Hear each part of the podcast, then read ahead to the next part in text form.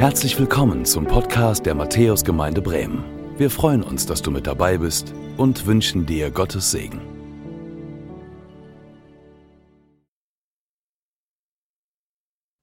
Okay, herzlich willkommen zu unserer Predigt heute zu Beginn der neuen Reihe. Gedacht, gemacht, von nichts kommt nichts. Es geht in dieser Predigtreihe um solche Sätze, die wir glauben. Manche dieser Sätze sind uns vielleicht gar nicht so bewusst, also dass wir die jetzt ständig reflektieren, aber sie sind im Grunde irgendwie in unser Herz geschrieben. Und manche dieser Sätze, mit denen wir leben, vielleicht auch groß geworden sind, sind Sätze, die wir schon ganz lange tief im Herzen haben, die sich richtig verankert haben, wie Glaubensüberzeugungen. Und wenn sie nicht wahr sind, dann sind sie solche Sätze, die uns auch täuschen, also sie, sie täuschen, sie, sie geben uns ein Bild vor, das aber der Realität nicht entspricht. Aber das merken wir nicht oder wir wollen sie vielleicht auch so als Lebensbilder haben.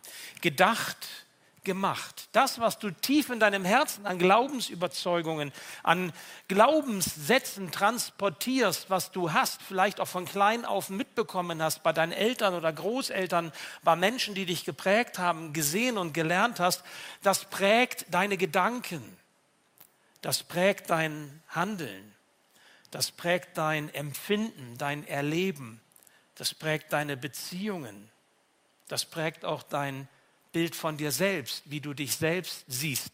Also das sind zum Beispiel so Sätze wie, ich bekomme das sowieso nicht hin. Vielleicht hast du das früher gehört, dass irgendjemand aus der Familie, vielleicht deine Mutti oder dein Vati oder irgendjemand anders gesagt hat, du nicht, dein Bruder ja, aber du nicht. Deine Schwester kann das, aber du nicht. Du bist immer das schwarze Schaf gewesen, das bleibst du auch. Oder so Sätze wie, Liebe muss ich mir verdienen. Also wenn man nur dann akzeptiert ist und ähm, wertgeschätzt ist, wenn man so funktioniert, wie es den Erwartungen anderer entspricht. Und das sind eben manchmal auch so unsere Ursprungsfamilien, die erziehungsberechtigten Eltern, Großeltern, wie auch immer. Oder Erwartungen, die die Kirche an mich hat, Erwartungen, die der Lehrer an mich hat, wie auch immer. Alles, was ich tue, ist eh nicht gut genug. Vielleicht hörst du das, dass dein Partner dir sagt, ey, immer wieder dasselbe und das wird doch eh nichts und schaffst du sowieso nicht und immer wieder ähm, genügt es nicht und dann denkst du irgendwie, ey, was ich, was ich auch an, wie ich mich auch anstrenge, was ich auch tue, ich kann ihn oder ich kann sie sowieso nicht zufriedenstellen. Das ist ziemlich frustrierend. Und heute geht es um diese Glaubensüberzeugung, hast du was, dann bist du was. Ich habe einige Zeit in Württemberg studiert, im Schwabenland. Da gab es den Spruch, schaffe, schaffe, Häusle baue. Das ist auch so ein Spruch, ne? Schaffe, schaffe, Häusle baue. Bist du nix, dann hast du vielleicht auch nichts. Hast du nichts, dann bist du nichts. Also man kann es auch negativ drehen. Also das sind so Glaubenssätze, die wir haben. Und heute soll es so ein bisschen rein in dieses Thema gehen, dieser Glaubenssätze anhand dieses Leitwortes, hast du was, dann bist du was. Und vielleicht kennst du das auch, so diesen großen Traum vom großen Glück. Mein Haus, meine Yacht, meine Frau. Ist, ist da die Frau auch mit bei? Na egal, also jedenfalls so die, dieses, ja. Also so müsste das sein. Also um glücklich zu sein, um wert zu sein, müsste ich dieses Auto fahren, dieses Smartphone haben, dieses, ja, ich weiß nicht, Punkt, Punkt, Punkt. Was haben wir so für, für Träume in unseren Herzen, für Gedanken, was wir doch angeblich bräuchten zum Leben, damit unser Leben mehr ist als das, was wir jetzt haben, damit wir zufriedener, glücklicher, erfüllter sein können, auch anerkannter sein können. Denn eins ist ja klar, hinter diesem Wunsch, mehr zu haben, hast du was, dann bist du was, steckt doch die Überzeugung, dass materieller Besitz den sozialen Status erhöht und auch das Selbstwert steigert, oder? Also ich bin halt anerkannter, akzeptierter, wenn ich nicht immer hinten der Loser bin, sondern wenn ich mitmachen, mitreden, mit vorzeigen kann. Und irgendwie fühlt sich das dann auch gar nicht schlecht an. Also jedenfalls ist das so diese, diese Denke, die wir dann auch vielleicht in unserem Herzen haben. Dahinter steht die Täuschung, dass mit dem, was ich jetzt bin und mit dem, was ich jetzt habe, es niemals gut genug ist, um glücklich sein zu können, um zufrieden sein zu können. Es ist immer woanders. Es ist immer das, wonach ich strebe, was ich gerne hätte. So wie das in dem kleinen Video eben war. Dankeschön, dass ihr das so gemacht habt. Super Teil. Da hieß es, was ist das Leben, wenn man sich nichts gönnt? Im ersten Gottesdienst, wo deutlich mehr Ältere saßen, habe ich das nochmal so angesprochen, so diese Rentnergeneration, ne? die sich Dinge leisten kann. Man braucht ja nur so bestimmte Orte aufsuchen in unserer Republik, so touristische Ziele, je nachdem, wann du da hinkommst, außerhalb der Ferien in der Woche, alles Rentner. Woher weiß ich das, weil ich da auch manchmal bin? Und dann fragt man sich, wie kommt das eigentlich? Das ist dann so die Generation derer, die sagen, oh, das gönne ich mir jetzt mal. Ne? Habe ich mir verdient. Mein Leben lang gearbeitet so und dann im Ruhestand oder, ich bin noch nicht im Ruhestand, nicht falsch verstehen, aber ich gucke schon mal, wie das so ist. Und im Rentendasein eben zu sagen, so das gönne ich mir jetzt mal. Das ist so diese, diese, diese Haltung. Und eben haben wir es gehört, von nichts kommt nichts, von nichts kommt nichts. Also irgendwie, und ich sage mal, so erziehen wir doch auch unsere Kinder. Wir, wir versuchen doch ihnen etwas Solides mitzugeben. Wir sagen ihnen doch eine gute Berufsausbildung, ähm, eine gute Absicherung, auch irgendwo finanziell so aufgestellt zu sein, dass man nicht vom Staat abhängig ist oder von anderen. Das ist doch ein Stück, also bei vielen, auch von euch sicherlich so ein Denken so eine Haltung, weil wir irgendwie meinen, das ist jetzt wichtig, auch vielleicht um dazu zu gehören, um gesehen zu werden, um etwas darzustellen. Ja, letztlich, um sich damit auch besser zu fühlen. Eben hast du was, dann bist du was. Ich möchte euch fragen, wie kommt es eigentlich, dass wir so ein Schwergewicht auf äußere Dinge legen? Ich meine, können diese äußeren Dinge wirklich Leben stiften, wertvoller machen? Ist das wirklich so, wenn ich mehr habe oder viel habe? Hätte ich diesen großen Lottogewinn, wäre ich dann wirklich glücklicher, zufriedener? Frag dich das mal. Ich meine, wenn dem so wäre, müssten ja viele, auch viele von uns, ständig wirklich zufrieden und glücklich sein. Denn wir gehören statistisch im Vergleich zur Weltbevölkerung sowieso zu den Wohlhabenden, müssten wir eigentlich permanent lächelnd, glücklich und zufrieden durchs Leben gehen. Auch in unseren Beziehungen glücklich und zufrieden sein. Ist das wirklich so? Und können all diese äußeren Dinge das stiften und das schenken, was wir Leben nennen und diesen Hunger nach Leben, den wir haben? Ich möchte euch heute ein biblisches Beispiel einmal vor Augen halten. Eine Person, die wir alle kennen wahrscheinlich, Paulus.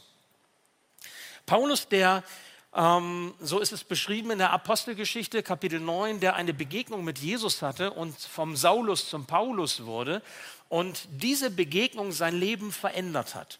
Man muss wissen, dieser Paulus, der hatte eine steile Karriere durchlaufen, der war anerkannt, der war in Theologie studiert bei ähm, einem der erfolgreichsten Dozenten. Er ähm, hatte große Chancen in der jüdischen, ähm, ich sage mal, Leiterschaft, in der Regierung der jüdischen Behörden. Er konnte im Grunde ähm, stolz darauf sein, was geleistet, was geschaffen zu haben, auch finanziell abgesichert zu sein. Und hätte er so weitergemacht, wäre aus ihm jetzt mal so menschlich betrachtet richtig was Großes wahrscheinlich geworden. Also noch was ganz anderes, weltlich gedacht. Ja? Okay, und dieser Saulus begegnet Jesus, Jesus begegnet ihm und auf einmal ändert sich etwas in seinem Leben. Sein Leben bekommt neue Perspektiven, neue, ein neues Fundament. Er selber verändert sich. Und er schreibt an die Gemeinde in Philippi, an die Christen dort folgendes, Philippa 4, 12 und 13. Er sagt, ich weiß, was es heißt, sich einschränken zu müssen und ich weiß, wie es ist, wenn alles im Überfluss zur Verfügung steht. Mit allem bin ich voll und ganz vertraut. Satt zu sein und zu hungern, Überfluss zu haben und Entbehrungen zu ertragen. Und dann sagt er diesen entscheidenden Satz, nichts ist mir unmöglich, weil der, der bei mir ist, mich stark macht, mich dazu fähig macht, das möglich macht. Ich bete noch. Ja, lieber Herr, wenn wir dieses Wort jetzt hören und es so Grundlage ist bei diesem so wichtigen Thema, dann möchte ich dich bitten, dass wir das verstehen und das mitnehmen können für unseren Alltag, was du uns sagen möchtest. Und so möchte ich dich bitten, dass du einer jeden und einem jeden das jetzt so ins Herz legst, was dieses Wort ist, dieser Gedanke ist, den du für uns vorgesehen hast. Sprich du zu uns und hilf du uns, dass wir Wahrheit und Lüge erkennen und identifizieren können und dass wir das leben können, Herr, was du für uns bereithältst. Führe du uns in die Freiheit, Herr, und segne du uns. Amen. Nun, der erste Punkt, der uns leitet, den nenne ich einmal die große Täuschung. Die große Täuschung. Wenn wir uns klar machen, woher wir kommen, dann wird vielleicht auch klar, was ich meine. Ähm, gehen wir davon aus, die Bibel sagt, der Mensch ist von Gott geschaffen. Adam und Eva, die ersten Menschen im Garten Eden, sie waren mit Gott ganz eng zusammen. Es war wirklich alles gut, wir würden sagen paradiesisch.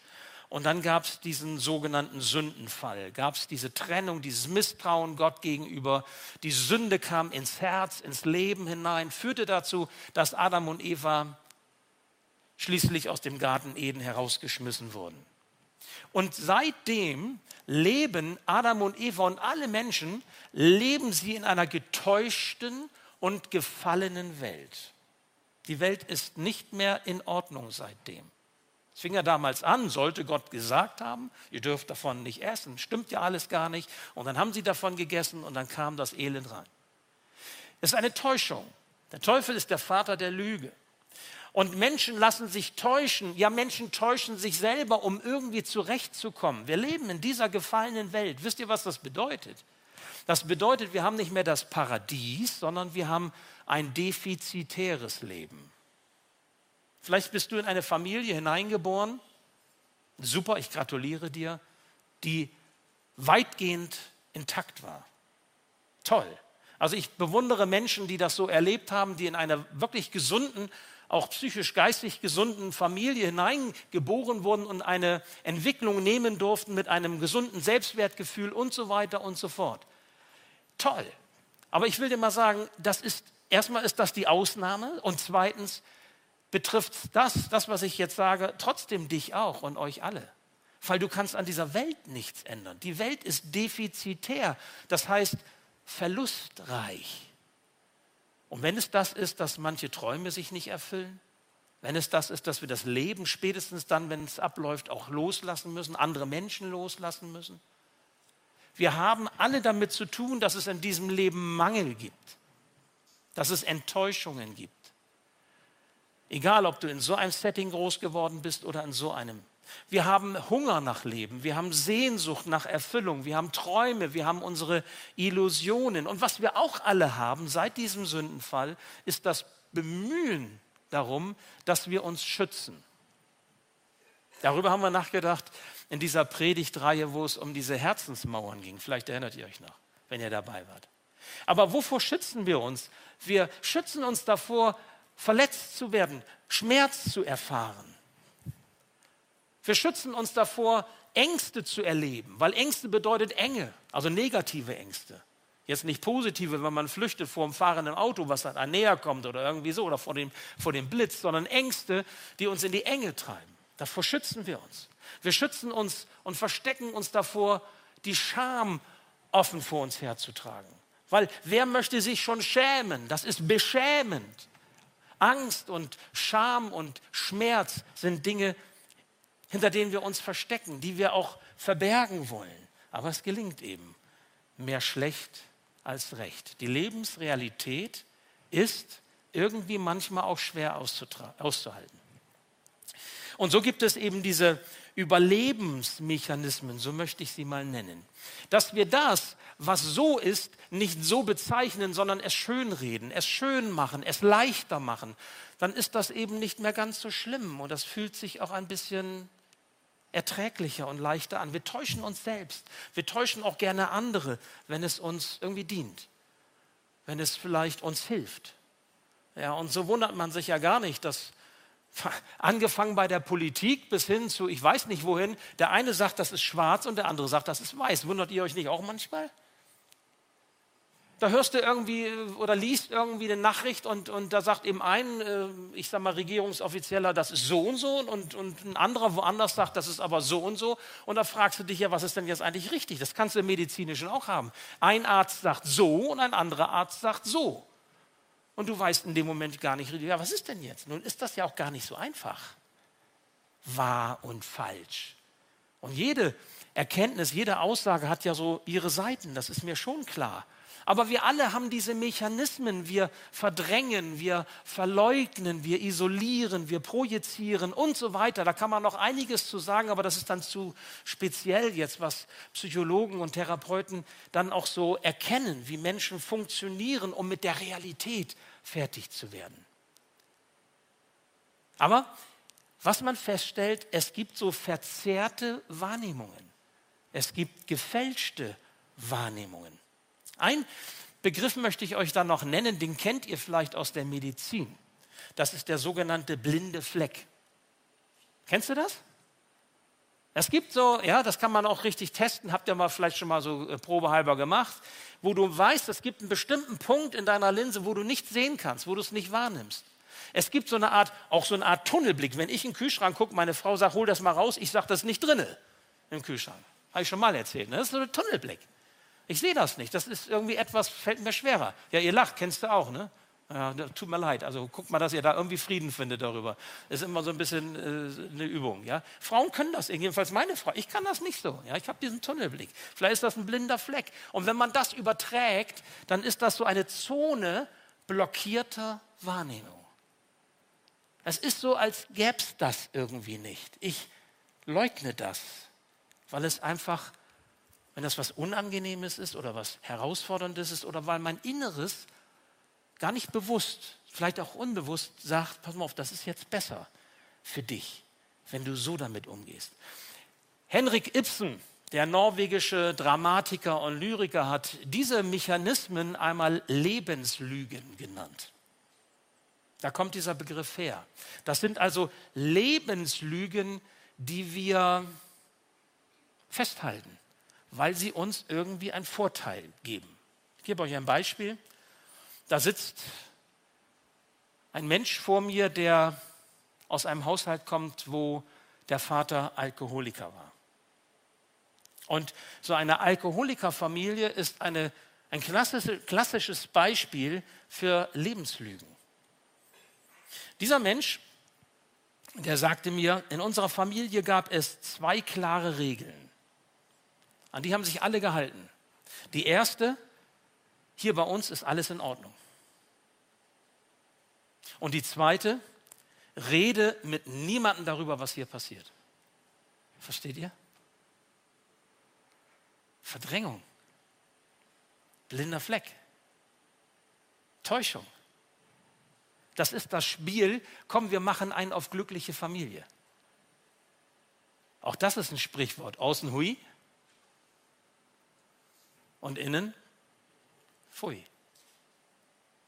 Also nicht das, was, was nach außen hin signalisiert wird, ist alles genau das, was auch innen drin ist. Du kannst nach Hause kommen vom Gottesdienst und erfüllt sein und deine Nachbarschaft sagt, ja, du gehst, sonntags gehst zum Gottesdienst, aber wenn du mit deiner Frau krakelst und sie beschimpfst, das hören wir alles.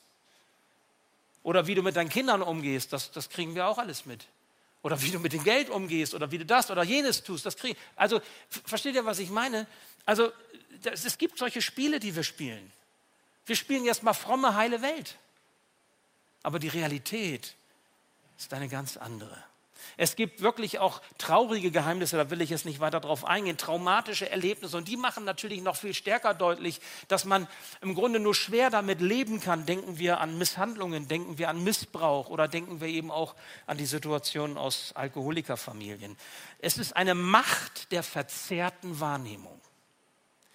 Und es ist manchmal gar nicht so einfach, ähm, ich sag mal, Wahrheit und Lüge dann auch klar zu kriegen, weil ihr müsst euch mal klar machen, mit bestimmten Dingen lässt sich ja auch wirklich schwer leben. Ich weiß, wovon ich rede, auch aus der Seelsorge.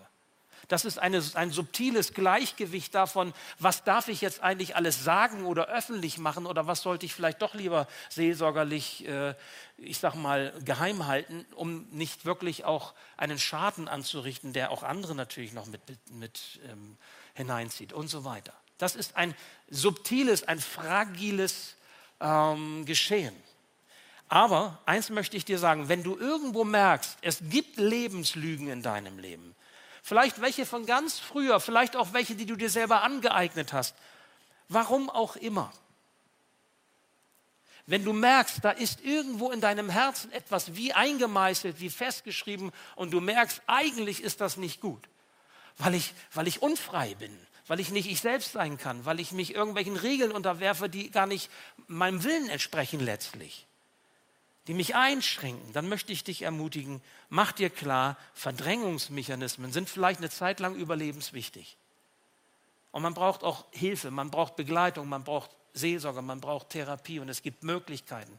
Aber ich möchte dir sagen, es ist nicht gut, wenn du in diesen Verdrängungsmechanismen verharrst. Gottes Botschaft heute für dich, ihr, die ihr hier in der Kirche seid oder du, der du vor dem Bildschirm bist, ist, Gott spricht in dein System, auch in dein System der Lebenslügen oder der Verdrängung hinein. Und er hat ein Ziel, nämlich dir Freiheit zu schenken, dich heil zu machen, dir Vergebung zu schenken und zu ermöglichen, vielleicht sogar Versöhnung möglich zu machen. Er möchte Leben dir schenken. Etwas, was du nicht findest, wenn du einfach so weitermachst. Der Apostel Paulus, von dem wir eben schon gehört haben, der hat in Kolosser 2 einmal dieses Wort gesagt, in Christus wohnt die ganze Fülle der Gottheit leibhaftig der Jesus, der ihm begegnet ist damals in Damaskus, Apostelgeschichte 9, als er vom Saulus zum Paulus wurde, ist der, der seine Sicht auf das Leben verändert hat. Auf einmal konnte Paulus sagen, nichts ist mir unmöglich durch Christus. Warum? Weil Christus die Fülle in seinem Herzen war. Weil Christus ihm beschenkt hat mit etwas, was er nirgendwo sonst finden konnte. Ich werde euch das gleich nochmal erklären. Und diese Bibelstelle, die die Egon vorhin vorgelesen hat aus Matthäus 6, Vers 33 aus der Bergpredigt, wo Jesus sagt, trachtet zuerst nach dem Reich Gottes und nach seiner Gerechtigkeit, so wird euch das alles zufallen. Macht deutlich, die Antwort ist Jesus. In ihm liegt die Fülle für unser Leben. Nicht in den Dingen und nicht in dem, was von außen auf uns zukommt. Und deswegen der Weg zur Wahrheit. Ich möchte euch einmal zeigen, was das äh, bedeutet, quasi auf diesem Wege unterwegs zu sein und zu der, von der Lüge zur Wahrheit zu kommen. Denn wir müssen unser Herz nicht an Dinge hängen, die trügen. Wir müssen nicht unser Herz an angebliche Wahrheiten hängen, die täuschen. Wenn sie uns auch von anderen Menschen gesagt wurden, die uns wichtig sind. Eltern, Pastor, Politiker, keine Ahnung, wer auch immer, Vorbilder. Du darfst dein Herz an den hängen, der die Fülle der Gottheit für dich ist und der dein Herz erfüllen möchte. Jesus selbst hat einmal gesagt, Johannes 8, Vers 31 und 32, wenn ihr bleiben werdet an meinem Wort, so seid ihr wahrhaftig meine Jünger und werdet die Wahrheit erkennen und die Wahrheit wird euch frei machen. Also das wünsche ich dir das wünsche ich mir, dass die Wahrheit, dass Jesus selbst uns frei macht von diesen Lügen, die uns einengen. Es braucht keine Lebenslügen in unserem Leben, sondern es braucht die Wahrheit Gottes für unser Leben. Also die Frage, wie sieht Gott mich? Nicht, wie sehen meine Eltern mich, wie sehen meine Freunde mich und, und muss ich das und das haben, um dazuzugehören? Wie sieht Gott mich? Ob ich arm bin oder ob ich reich bin, ob ich viel habe oder wenig habe, ob ich satt bin oder ob ich hungrig bin, um mit Paulus zu reden. Wie sieht Gott mich? Wie soll ich mich selbst sehen? Bin ich ein schlechterer Mensch, wenn ich jetzt nicht zu den gehöre, die in dieser Schere, die wir ja jetzt haben, immer mehr Menschen, die auch abhängig sind von staatlicher Förderung und immer mehr Menschen, denen es so gut geht, dass sie gar nicht mehr wissen, wo mit sie, wohin, mit sie, nein, wohin sie mit ihrem Geld eigentlich hin sollen. Mein Haus, meine Yacht. Es ist egal. Es ist nicht entscheidend, oder nee, egal ist es vielleicht nicht, ich, aber es ist nicht entscheidend im Blick auf dein Gefühl, dein Selbstbild. Es ist nicht entscheidend im Blick darauf, wie es dir damit gehen kann. Paulus sagt, ich kann im Überfluss leben und mit Entbehrungen. Ich kann satt sein oder hungrig sein. An meiner Identität, sagt er, an meiner Identität, wer ich bin in Jesus Christus, macht das überhaupt nichts. Aber das kannst du nicht ohne Jesus, weil wenn du ohne Jesus das versuchst, dann wirst du neidisch sein, dann wirst du eifersüchtig sein, dann wirst du danach streben, dass du auch das hast, was andere haben, um dazuzugehören, um anerkannt zu sein, um wer zu sein und um zeigen zu können, wer du bist. Hast du was, dann bist du was. Das kann aber nicht die Antwort auf deine primären Bedürfnisse sein. Was sind die primären Bedürfnisse? Das ist ein Begriff, der in der Therapie, in der Seelsorge ähm, gerne benutzt wird. Lawrence Crabb, dieser äh, Psychologe und Seelsorger in Amerika hat ihn ähm, auch stark geprägt und ähm, hat mich sehr bewegt. Er hat das so versucht deutlich zu machen. Primäre Bedürfnisse, wisst ihr, das sind Dinge, die keine, das ist etwas, was keine Dinge dir geben können. Also zum Beispiel die, die, der Aspekt, ich bin geliebt. Ob du viel Geld in der Tasche hast oder nicht, das ist kein, kein Ausdruck dafür, ob du geliebt bist ob du dieses oder jenes Auto oder dieses oder jenes Smartphone hast oder ob du so eine Frau oder so einen Mann an deiner Seite hast oder, oder ob deine Kinder äh, so einen erfolgreichen Weg gehen oder anders, entscheidet nicht darüber, ob du dich geliebt erlebst. Ich bin wertgeachtet. Ich bin respektiert. Ich bin gewollt. Auch wenn ich ein biologischer Unfall war. Ich bin gewollt, weil Gott mich gewollt hat. Gott hat mir Leben geschenkt. Er hat etwas vor mit mir. Ich bin freigesetzt. Darf ich dich fragen, wo suchst du nach Erfüllung? Suchst du nach Erfüllung, nach dem, was Leben stiftet, in den Dingen? Crabb beschreibt das so mit einem ähm, dreifachen Kreis. Ich habe euch dieses Bild mal mitgebracht. Er sagt, es gibt tertiäre, sekundäre und primäre Bedürfnisse. Nun, tertiäre Bedürfnisse, deswegen tertiär, sie sind am Rand, sind zum Beispiel Stichwort, ich habe ein Dach über den Kopf, ich habe vielleicht eine Arbeit, ich verdiene Geld, ich habe äh, Wärme genug, dass ich nicht erfriere, ich habe Essen und ich habe Trinken und das sind tertiäre Dinge. Die sind wichtig, keine Frage, ist alles wichtig. Aber sie schaffen nicht deinen Sinn. Sie schaffen nicht deine Zufriedenheit, sie geben dir nicht das Glück. Wie gesagt, sonst müssten wir alle glücklich sein, wenn wir das haben. Und dann gibt es die sekundären Bedürfnisse. Die sekundären Bedürfnisse sind zum Beispiel andere Menschen, sind so die Beziehungen, in denen wir stehen. Ich bin ja so dankbar, dass ich eine Frau an der Seite habe, die ich liebe, die mich liebt. Ich bin dankbar für meine Familie. Ich, ich freue mich darüber, dass ich Menschen habe, Freunde habe. Aber wisst ihr was? Wenn ich sie nicht hätte oder wenn es da Schwierigkeiten gibt oder vielleicht meine Ehe könnte zerbrechen oder die Kinder könnten einen anderen Weg gehen oder man trennt sich. Ich erlebe so viel. Da hängt nicht dein Glück dran das kann dich traurig machen. Da hängt aber nicht dein Glück dran. Da hängt nicht dein Selbstwert dran. Und wenn, dann, hast, dann unterliegst du einer Lebenslüge nach dem Motto, ich bin nur dann glücklich, wenn du glücklich bist. Oder du bist dazu da, mich glücklich zu machen. Das sind Lebenslügen.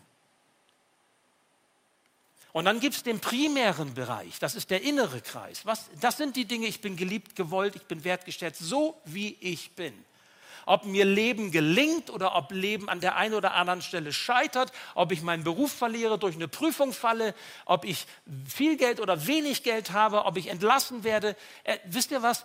Das ändert nichts an meiner Identität als Gotteskind. Das ändert nichts daran, dass Jesus mein Bruder ist und gesagt hat, ich bin dein Hirte, dir wird nichts mangeln. Und wenn du auch durch tiefe Täler gehst, ich bin bei dir, Psalm 23, ich lass dich nicht allein. Mein Stecken und Stab trösten dich. Wenn du einen Menschen verlierst, das ist schrecklich, das tut weh. Ich weiß das. Aber du bist nicht allein. Wenn du alt wirst und merkst, es geht nicht mehr so wie früher, in vielerlei Hinsicht, du bist nicht allein. Das Leben ist mehr als Potenz oder, oder Körperkraft oder, oder ich weiß nicht was. Du bist nicht allein. Es geht weiter. Ich habe etwas vor mit dir. Diese primären Bedürfnisse, die sind die Mitte. Und wenn die Mitte stimmt, ihr Lieben, dann relativieren sich auch die Dinge nach außen. Dann bekommen sie eine neue Ordnung, eine neue Einordnung, eine neue Gewichtung. Vielleicht kennt ihr das aus amerikanischen Spielfilm, so Gerichtsdramen. Da gibt es beim Gericht immer so diese Formulierung, diese Eidformel, vielleicht kennt ihr das. Ich schwöre die Wahrheit, ne, so am besten noch mit der Hand auf der Bibel, ja, gibt es ja heute teilweise auch, wenn Politiker ähm, vereidigt werden. Ich schwöre die Wahrheit zu sagen, die ganze Wahrheit und nichts, als, nichts anderes als die Wahrheit, so wahr mir Gott helfe. Habt ihr schon gehört, ne? In irgendwelchen Filmen kommt das auch immer. Und ich finde das so stark. Man muss sich das, wir sehnen uns nach Wahrheit. Wir wollen, dass Menschen uns wahr ansehen und andere auch. Und wir leiden eigentlich darunter, wenn uns Menschen täuschen. Denk mal an Beziehungen. Das habe ich ja gar nicht gewusst, das habe ich ja gar nicht geahnt, dass das in dir ist, dass das deine Gedanken sind, dass das in deinem Herzen ist. Warum hast du das nicht gesagt? Wir sind enttäuscht, wenn Menschen täuschen. Wir enttäuschen, wenn wir täuschen und nicht die Wahrheit leben und die Wahrheit sagen. Wisst ihr was? Jesus ist diese absolute Wahrheit, nichts als die Wahrheit. So wahr mir Gott helfe. Jesus ist diese absolute Wahrheit. Es gibt nichts auf Erden und es wird niemals etwas möglich sein, was wahrer ist als Jesus Christus. Macht euch das klar. Paulus hat es verstanden. Wenn der, der die Wahrheit ist, bei mir ist, dann ist es möglich für mich, arm oder reich zu sein, viel zu haben oder wenig zu haben, gesund oder krank zu sein angesehen oder verachtet zu sein. Ich komme damit klar, wenn Jesus die Mitte ist. Ich schaffe es.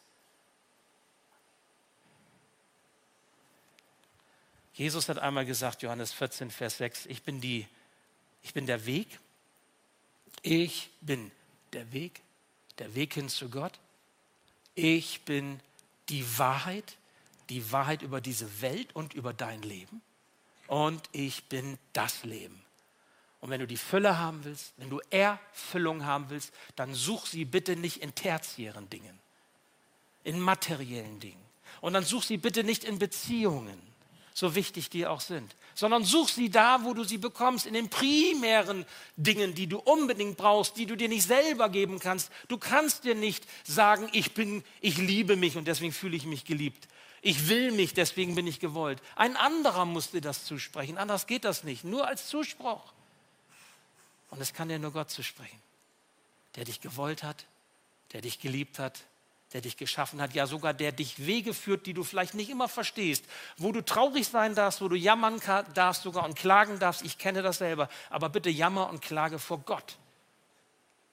Fokus auf ihn. Das dritte zum Schluss. Wie passiert es nun, dass die Wahrheit frei macht? Ich möchte euch ein Zitat bringen eines Psychologen William James, der vor schon länger her dieses, ähm, diesen Satz einmal gesagt hat. Und ich finde das so faszinierend, dass, dass in der äh, Forschung, in der Psychologie, Soziologie, Philosophie Menschen äh, zu Erkenntnissen kommen, die 100 Prozent mit dem Wort Gottes übereinstimmen. William James hat Folgendes gesagt. Er sagt, meine Erfahrung besteht aus dem, worauf ich zu achten bereit bin. Nur das, was ich bemerke, formt mein Denken. Klingt so banal, ist aber eigentlich ein ganz toller Satz. Das heißt, das, worauf ich achte, macht meine Erfahrung aus, mein Erleben aus. Das, was ich bemerke, wo ich einen Fokus drauf lege, formt mein Denken. Gedacht, gemacht. Was denke ich? Denke ich Lebenslüge oder denke ich Wahrheit über mein Leben? Ich möchte dich ermutigen, achte auf Jesus. Bemerke Jesus in deinem Leben. Jesus allein stillt deine primären Bedürfnisse. Er ordnet die Dinge in deinem Leben neu, sodass du dein Herz nicht an etwas hängen musst, was eh trügt, was eh täuscht, was eh nicht das geben kann, wonach du dich sehnst.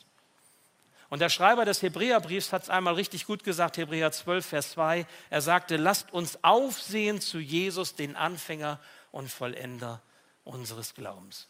Aufsehen zu Jesus heißt, ich laufe nicht so durch die Welt und muss jetzt immer nur das sehen, was mich runterzieht. Ich laufe auch nicht so durch die Welt und gucke neidisch, eifersüchtig auf das, was andere haben, sondern ich darf aufsehen zu Jesus, weil er der die Priorität hat, weil er diesen Frieden gibt weil er meinem Leben eine neue Ausrichtung gibt, weil er die Dinge neu ordnet.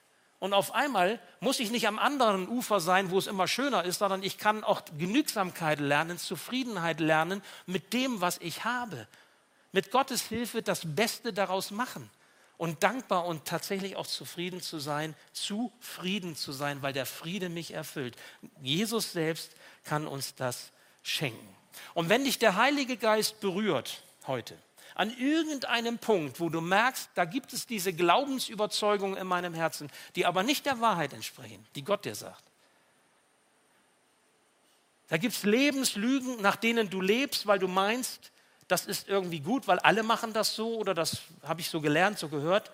Aber du ahnst, nee, das ist irgendwie, führt in eine falsche Richtung. Wenn dich der Heilige Geist an irgendeinem dieser Punkte berührt, dann erlaube ihm, dich freizusetzen. Denn dazu ist er da. Nicht um dich zu quälen, nicht um dich zu enttäuschen, um dir das Leben schwer zu machen, sondern Jesus ist gekommen und er hat seinen Heiligen Geist gesandt, damit das Licht Gottes auch in die finsteren Stellen unseres Herzens und unserer Seele scheinen kann. Hell machen kann, was da dunkel ist. Okay? Das hat er vor, bei dir und bei mir. Gedacht, gemacht. Wir werden die nächsten Sonntage noch einige äh, Aspekte hören. Ich habe uns so ein bisschen rangeführt an dieses Thema mit diesem Stichwort, hast du was, dann bist du was oder hast du nichts, dann bist du nichts. Wie geht es? Es geht, indem die alten Denkweisen durch neue Denkweisen ersetzt werden. In der Seelsorge sagen wir, alte Gewohnheiten, ungute Gewohnheiten müssen durch neue Gewohnheiten, neue Gewohnheiten ersetzt werden. Du kannst nicht einfach etwas weglassen und dann hast du ein großes Vakuum. Das wird sofort wieder gefüllt von irgendwelchen Dingen. Und manchmal kommt, löst eine Sucht die andere Sucht ab. Was du brauchst, ist ein ich sag mal, einen Platzhalter, der dich erfüllt an dieser Stelle. Und dieser Platzhalter hat einen Namen. Jesus. Lasst uns aufsehen zu Jesus, den Anfänger und Vollender unseres Lebens. Wenn du auf Jesus im Alltag schaust, dann formt er dein Denken. Das hat die Psychologie, Psychologie erkannt. Das, was du bemerkst, das, worauf du dich fokussierst, das formt dein Denken. Das formt dein Erleben. Wenn du auf Jesus schaust, dann kann dein Denken, dein Handeln und dein Erleben sich erneuern. Auch dein Erleben von Ehepaar, von, von Eheleben, Familienleben, Gemeindeleben, Arbeitsplatzsituation, Schulsituation. Nicht dein Umfeld muss sich verändern, sondern du darfst dich verändern, um etwas anders und neu zu erleben. So hat es Paulus begriffen. Und das finde ich so stark. Probier es einfach mal aus. Ich ermutige dich, wenn du Zweifel hast an dem, was ich dir sage. Ich kann ja erzählen, was ich will. Letztendlich musst du es ja selber ausprobieren. Ich ermutige dich aber, probier es doch mal aus. Guck nicht auf diese tertiären und sekundären Dinge, nicht auf materielles oder auf Beziehungen anderer Menschen, sondern lerne auf Jesus dich zu fokussieren. Und dann schau mal, was passiert in deinem Leben. Das geht natürlich nur, wenn das ernsthaft ist, wenn du es auch ehrlich meinst. Ne? Wenn du dich dann wieder selbst täuscht, dann bringt das ja auch nichts. Also es ist schon eine Frage, ob du wirklich ehrlich damit umgehst. Und es sind diese drei Gs, die dir hier eine Hilfe sein können. Gottes Wort, Gebet, Gemeinschaft. Haben wir auch schon mal gehört. Ist eigentlich nichts Neues. Gottes Wort, wenn du Jesus finden möchtest und wissen möchtest, was sagt denn Jesus, schau in sein Wort. Wenn du wissen möchtest, was für dein Leben dran ist, frag ihn im Gebet. Rede mit ihm. Und wenn du wissen möchtest, ähm, wie Gott segnet, dann nutze auch den Wert und den Segen von Gemeinschaft, den er dir gibt. Und damit ihr euch das ein bisschen vorstellen könnt, habe ich euch nochmal zum Abschluss was mitgebracht.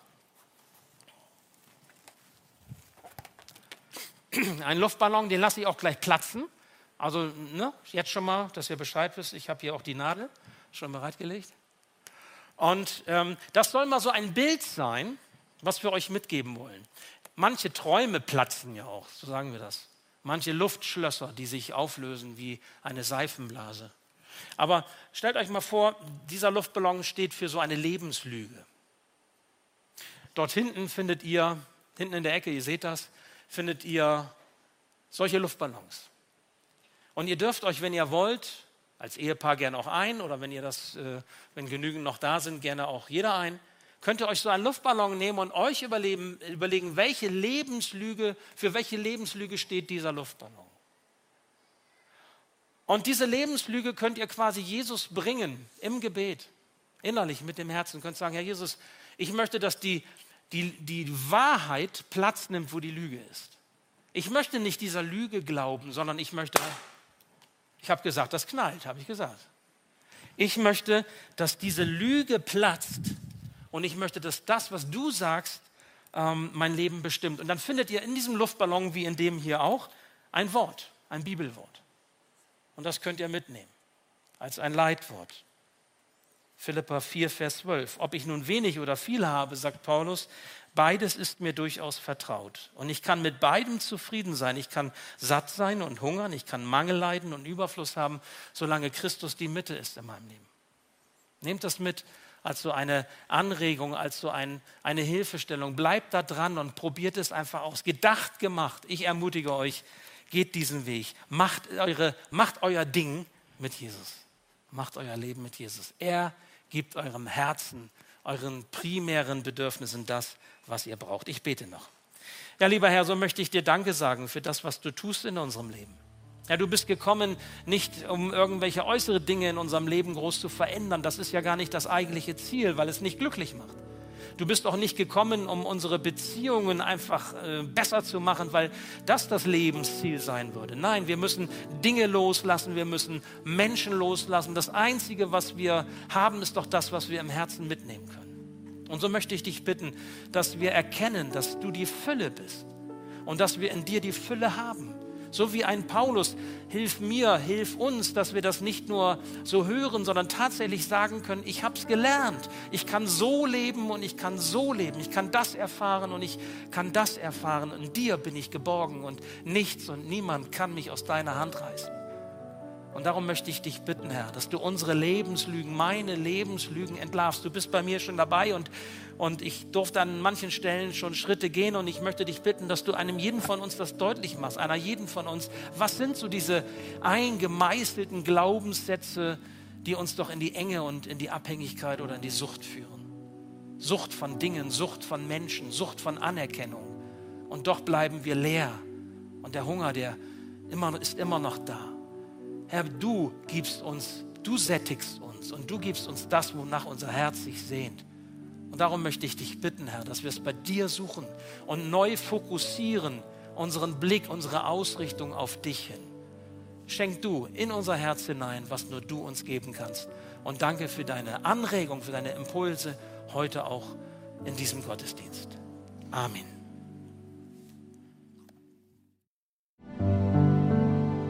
Danke fürs Zuhören. Wir hoffen, dass du heute inspiriert und ermutigt wurdest durch Gottes lebendiges Wort. Unser Gebet ist, dass es viel Frucht bringt. Weitere Infos findest du unter www.matthäus.net.